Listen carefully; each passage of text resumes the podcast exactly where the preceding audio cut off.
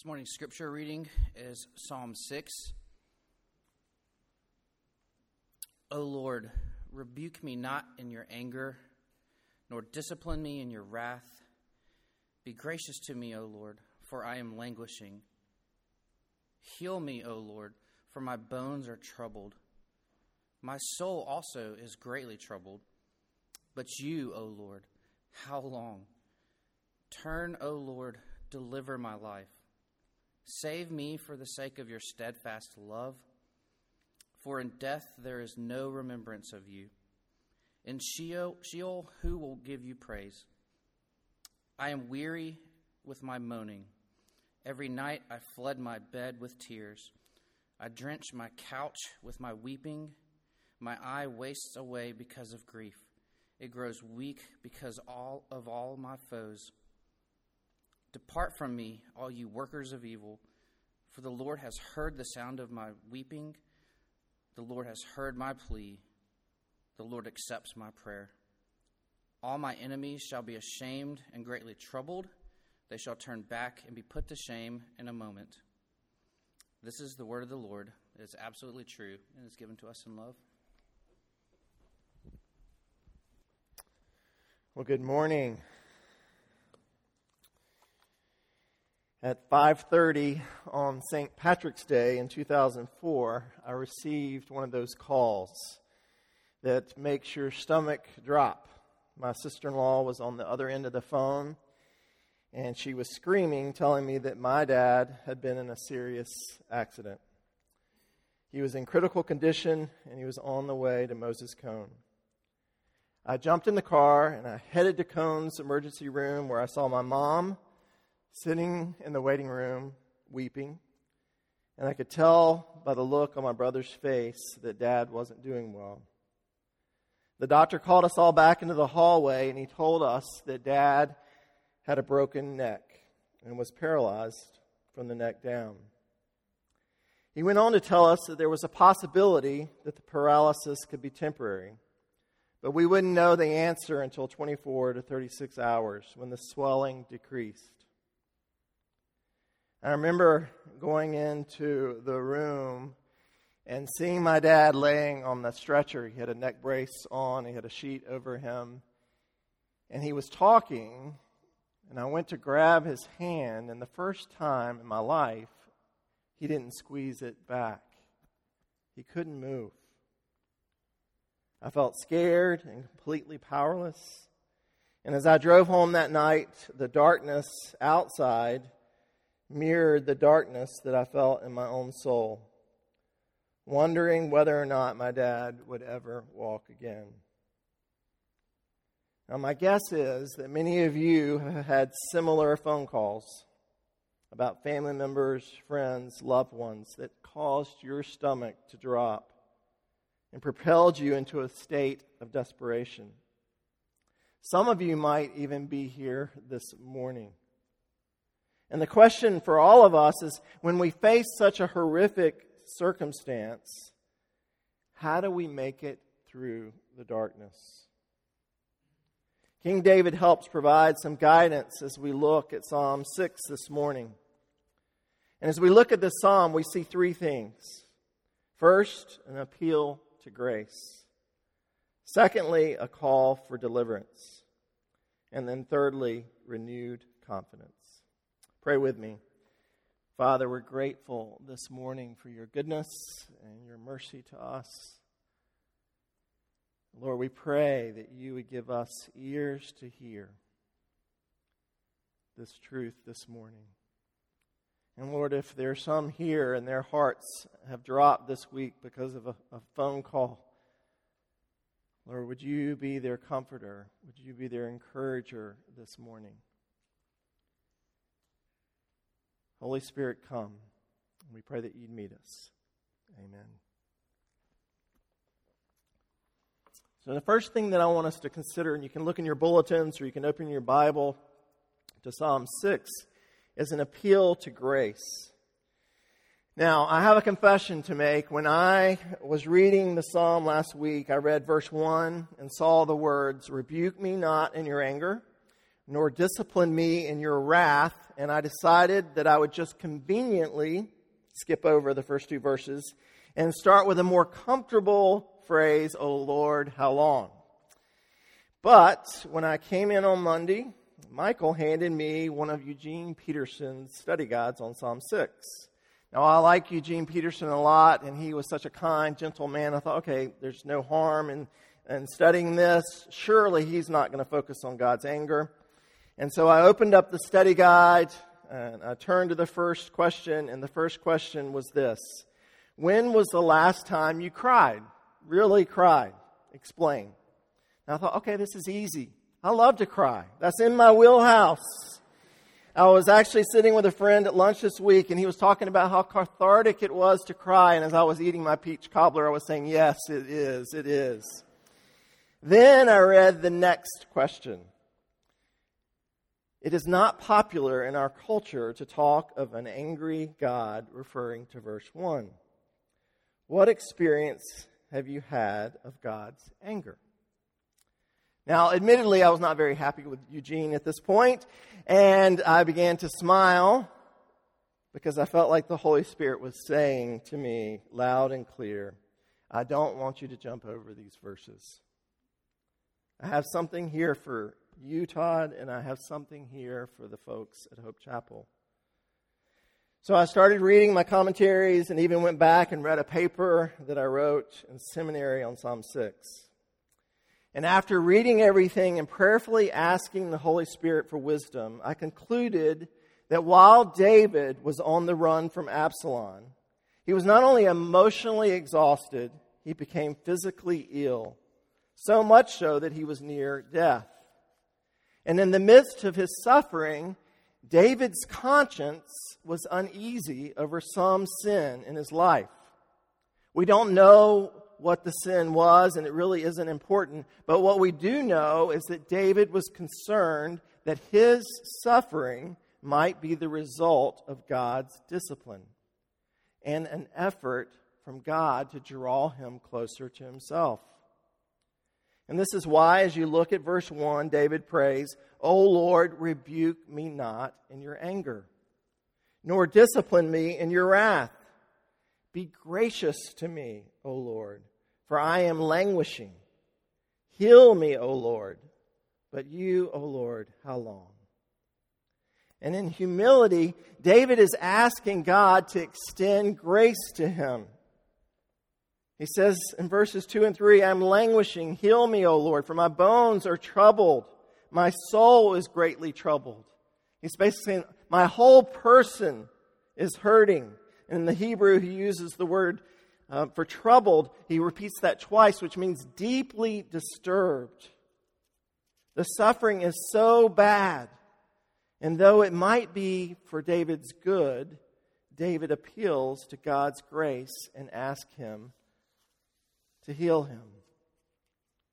Now, as I tell you this, I know this raises a lot of questions for all of us about suffering, about God, and about our response in the midst of suffering.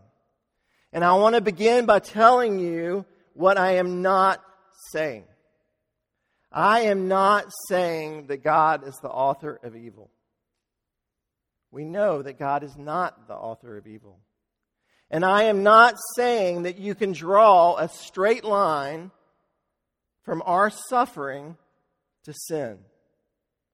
Jesus declares in John 9 as he's asked about a, man's blindness. Neither this man nor his parents sinned. This happened so that the works of God might be displayed in him.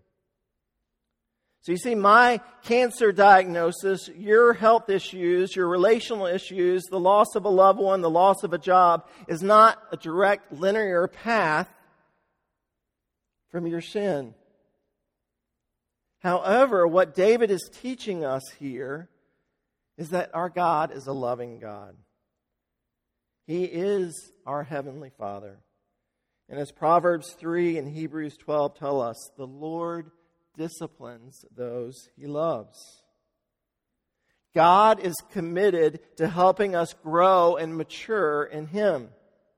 He is committed to purifying us of our sin. And like those of you who are parents, sometimes have to afflict your children in order to get them to turn away from things that harm them, God sometimes allows suffering to help us fall deeper in love with Him.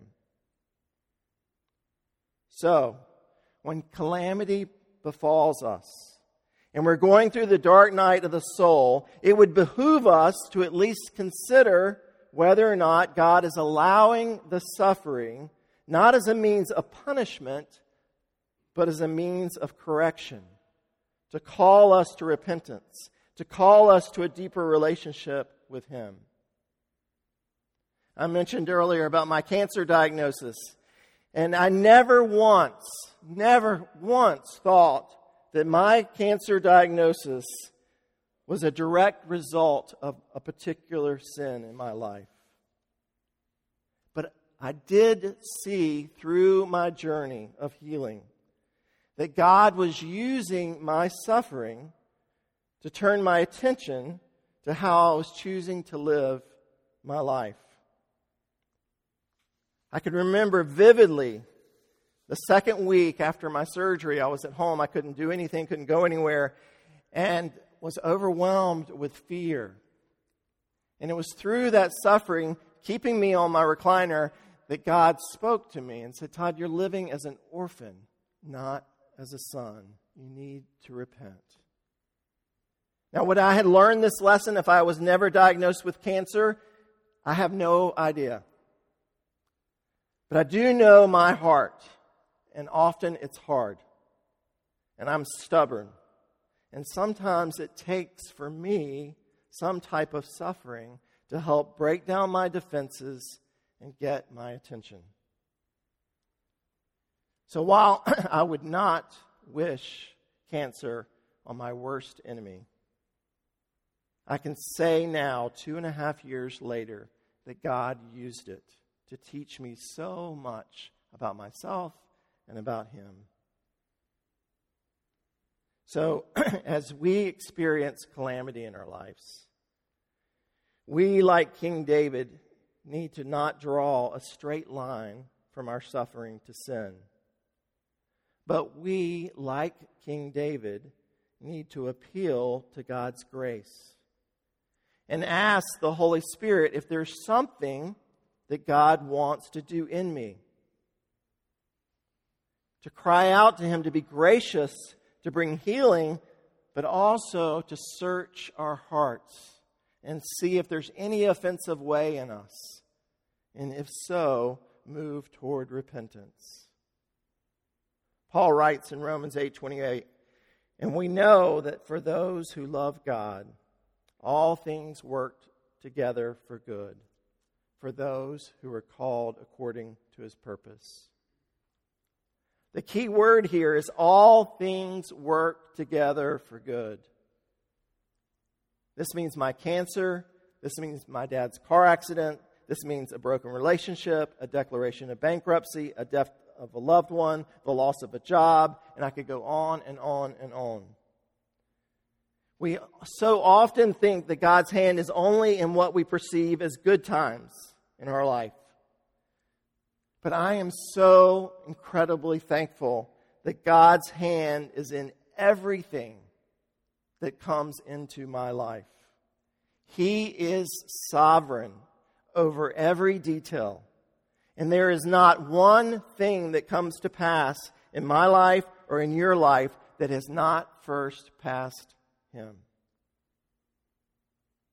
So, the first thing that we see in this psalm is an appeal to grace. The second thing we see in this psalm is a call for deliverance. David is mentally, emotionally, and physically exhausted.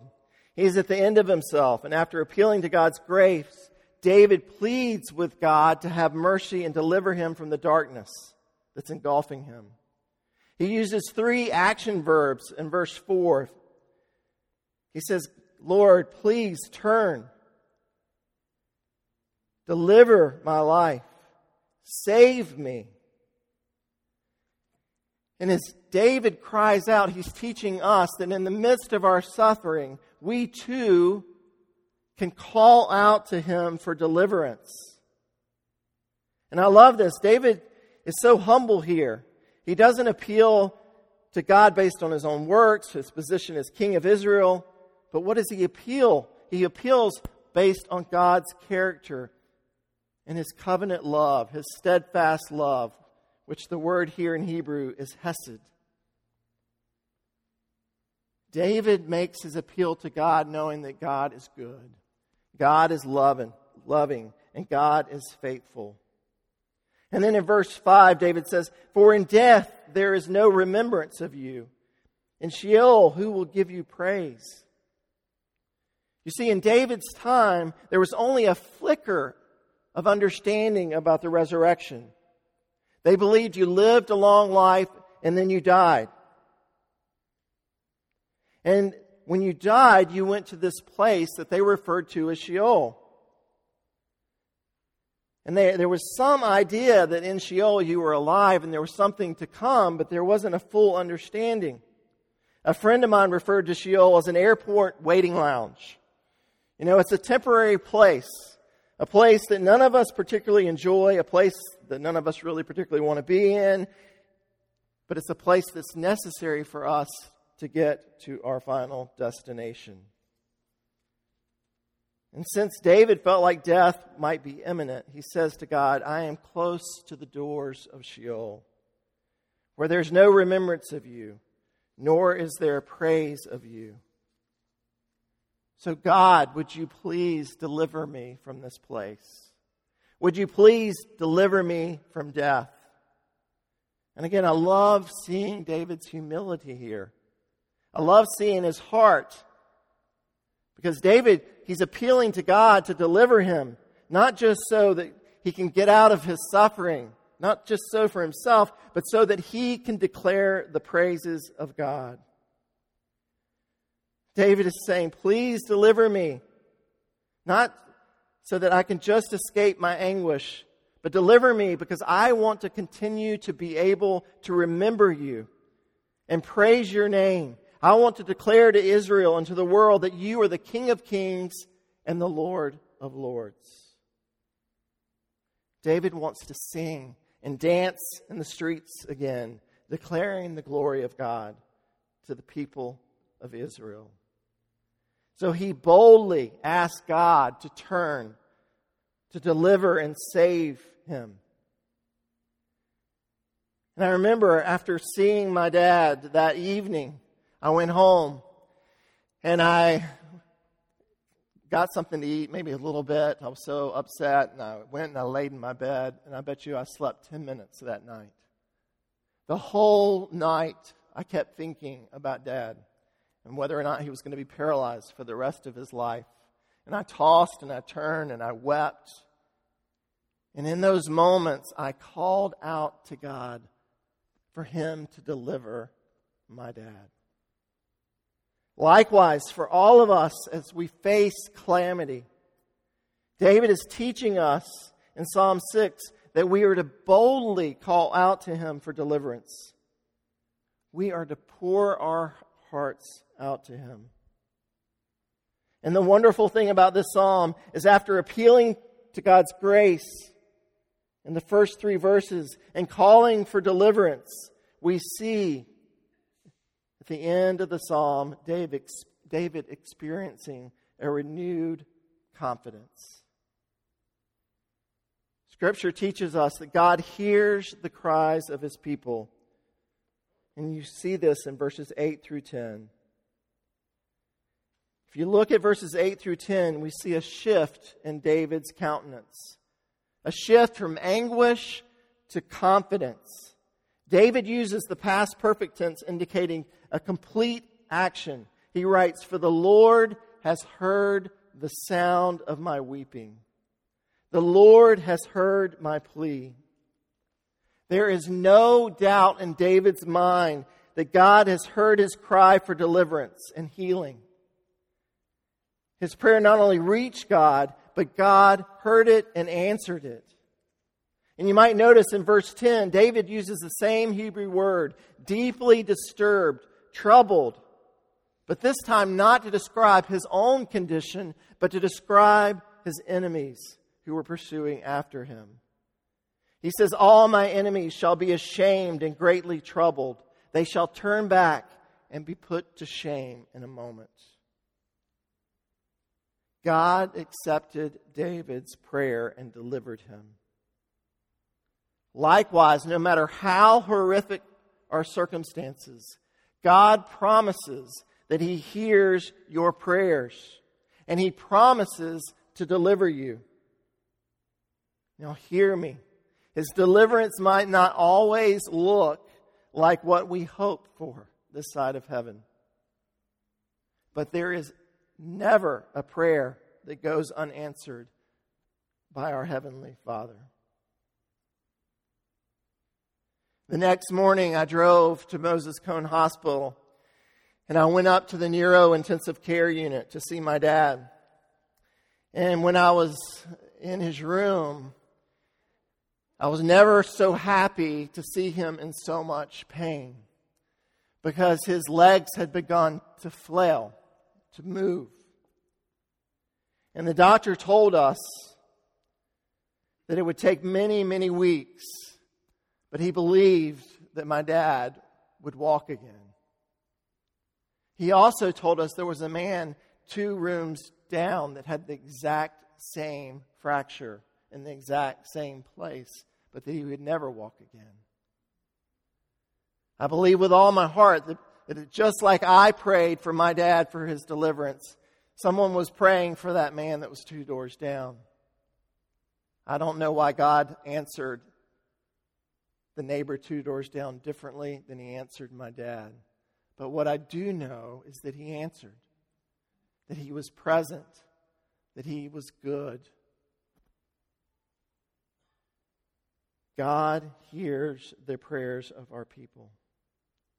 And in Psalm 6, he teaches us that when we are going through the dark night of a soul, we need to appeal to His grace. We need to at least stop and ask the question God, is there some sin in my life that you're calling me to repent of? And if so, help my heart to turn.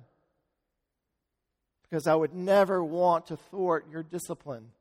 Because we know that the Father disciplines the children that He loves. And when we're going through the dark night of the soul, we can call out to Him for deliverance. We can pray to Him. And thirdly, we know from this psalm that God hears our prayers. And because of that, that can move us from a place of anguish, a place of despair, to a place of quiet confidence.